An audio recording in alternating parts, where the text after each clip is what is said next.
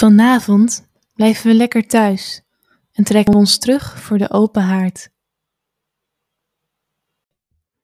Welkom bij Slaapverhalen voor Volwassenen.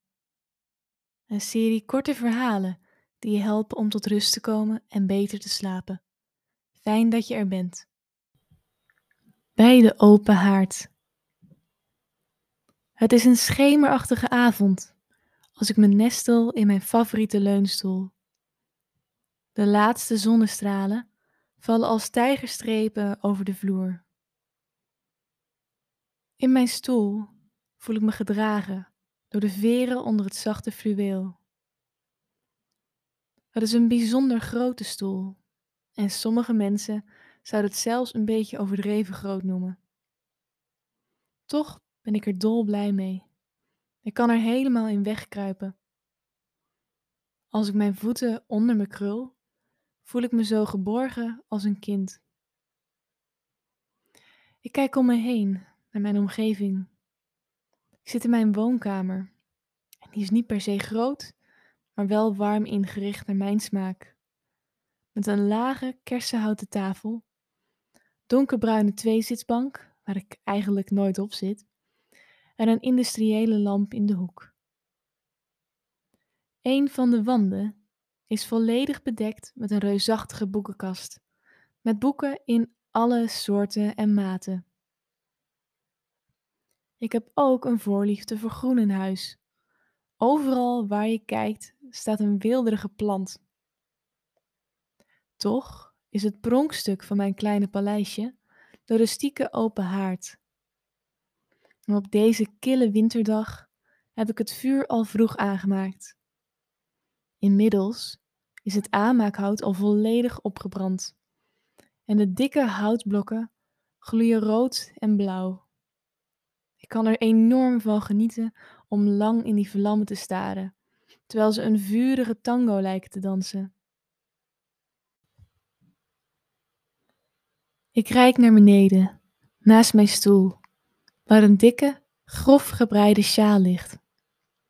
Als ik hem omsla, ruik ik een combinatie van parfum en de geur van versgebakken cake, koekjes en muffins.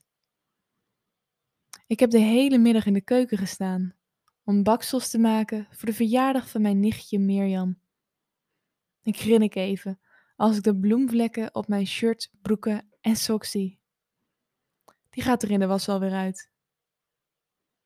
Ik slaak een diepe zucht terwijl ik staar naar de vlammen van de haard en geniet van de geuren van kaneel, chocolade en vanille. Onze Mirjam is dol op zoetigheid, maar niet zo handig met de oven. Ik kan me nog goed herinneren hoe vorig jaar op haar verjaardag de hele kamer blauw stond van de rook. Ze had het zo gezellig met de visite dat ze de chocoladetaart in de oven helemaal vergeten was. Gelukkig leek ze er niet zo mee te zitten. Mirjam heeft namelijk een bijzonder ontspannen karakter. Daar kan ik nog veel van leren.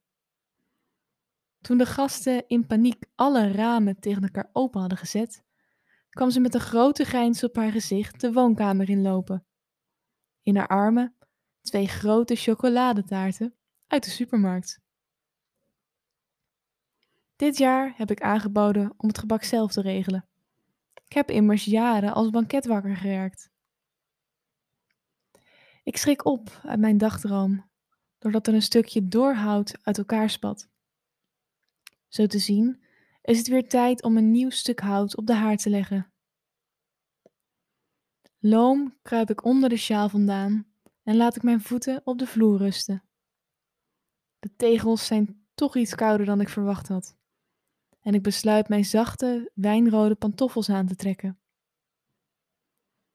Als ik voorbij de haard naar de mand met brandhout loop, voel ik de warmte gloeien op mijn armen en benen. Wanneer ik een groot blok hout uitzoek, valt mijn blik plotseling op het bosje rozemarijn dat mijn partner onder in de mand had gelegd voor hij naar Noorwegen vertrok. In een opwelling besluit ik de takjes samen met de blokken in het vuur te leggen. Ze vatten bijna direct vlam en verspreidde een onverwachte geurexplosie. Verrukt blijf ik even kijken naar de haard. Dan pak ik een licht vergeeld boek uit de kast en kruip ik weer lekker weg in mijn zachte, comfortabele leunstoel.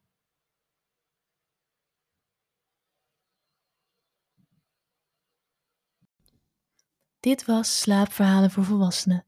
Bedankt voor het luisteren en slaap lekker.